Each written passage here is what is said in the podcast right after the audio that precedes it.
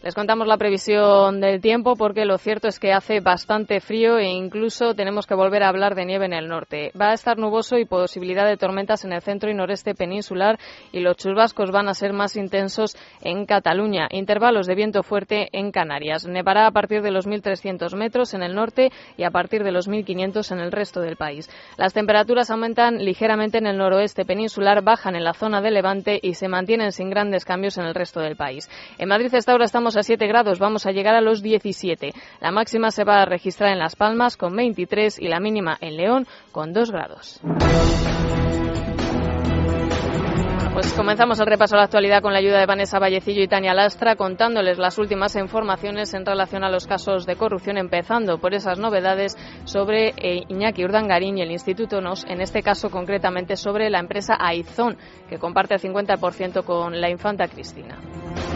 Según el diario El Mundo, Aizón cobró 300.000 euros por asesorar de forma ficticia a dos multinacionales. La Oficina de Investigación del Fraude ha descubierto un contrato de 200.000 euros con la armamentística Lagardère por prestaciones y asistencias técnicas. En otro contrato por trabajos de asesoría con la franco-española Java Sport, de la que los duques cobraron 100.000 euros, Urdangarín firma en calidad de Su Alteza Real. En ambos casos, Hacienda ha comprobado que Aizón no realizó ningún informe. La empresa del duque La Infanta Cristina está denunciada por un delito fiscal que la agencia tributaria solo le atribuye a Urdangarín. como decíamos también, advertencias eh, de los inspectores del Banco de España, Miguel Ángel Fernández Ordóñez, sobre lo que estaba ocurriendo en las cajas, a pesar de lo cual el presidente del Banco de España autorizó distintas operaciones e incluso permitió la posterior salida a bolsa de esta entidad. El diario El Mundo publica que los inspectores del Banco de España alertaron a Miguel Ángel Fernández Ordóñez de que el expresidente de Caja Madrid, Miguel Blesa, iba a adquirir el City National Bank de Florida por el doble del precio de mercado. A pesar de esto, Ordóñez dio el visto bueno a la operación.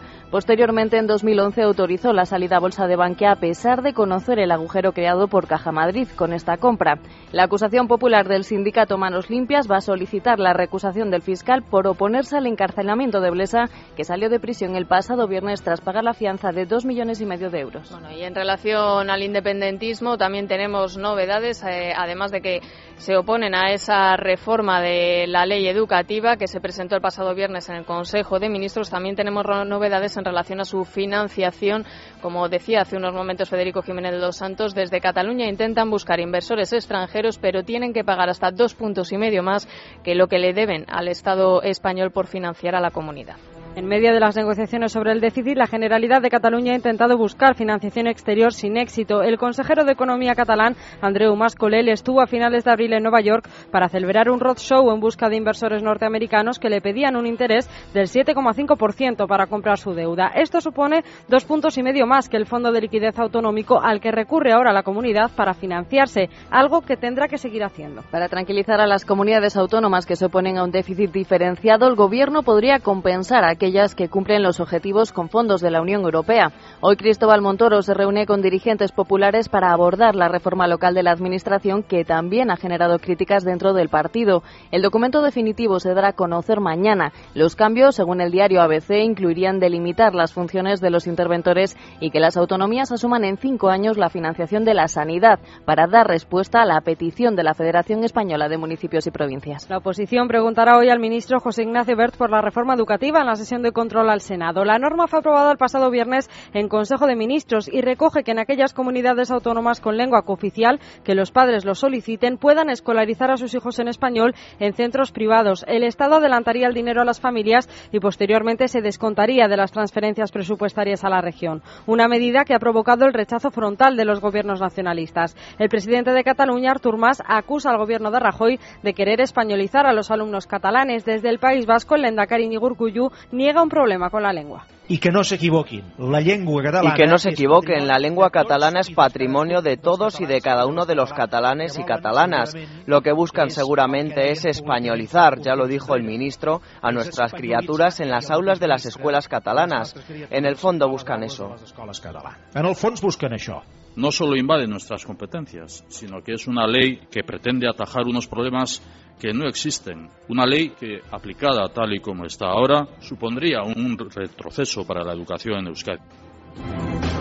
Pues además del rechazo de los nacionalistas, esta norma también cuenta con la oposición del PSOE y Izquierda Unida que piden la retirada de la LOMCE ya que a partir de ahora contará para la media la nota de religión o de la asignatura alternativa que se imparte a los alumnos. También critican desde el PSOE e Izquierda Unida los exámenes que se van a realizar al final de cada ciclo para evaluar el nivel de los escolares. Rubalcaba amenaza incluso con pedir la ruptura de los acuerdos con la Santa Sede y recurrir la nueva ley al Tribunal Constitucional. El popular Rafael Hernando respondía ayer a los nacionalistas y a los socialistas. Escuchamos lo que decía el sábado Rubalcaba y la respuesta ayer de Hernando. Y es verdad que la Iglesia ha ganado, es verdad. Y sabéis que os digo que si esto, esta ley, la ley BERT, deja la educación como está en el proyecto, es decir, como en los 80, nosotros plantearemos formalmente la revisión del acuerdo con la Santa Sede.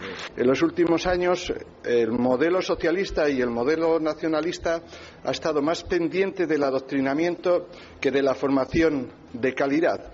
Y al final, pues esas cosas se pagan. Y se pagan precisamente pues en esos datos en esas cifras que las evaluaciones internacionales eh, y las propias pues hacen de nuestro sistema educativo, ¿no? El Tribunal Supremo ha pedido una reunión urgente con Alberto Ruiz Gallardón para expresarle su malestar por la reforma del Consejo General del Poder Judicial. El alto tribunal la considera una descarada injerencia política y sus magistrados se oponen a tener un vicepresidente único para el Tribunal Supremo y para el Consejo, designado tal y como contempla la reforma por la Sala de Gobierno. Según El Mundo, los magistrados denuncian que el Gobierno pretende estar presente así en el tribunal que se encarga de juzgar a sus ministros. Y al pasado día 7, los presidentes de la Sala intentaron intentaron reunirse sin éxito con Gallardón, a dos días de que el texto, que ya está en el Senado, fuera aprobado en el Congreso. Las comunidades autónomas podrán sufragar el coste de las estaciones de tren deficitarias para mantenerlas en servicio. Según ha explicado la ministra de Fomento, no se eliminará ninguna línea de ferrocarril, sino que los trenes no harán parada en la estación cuando haya pocos viajeros.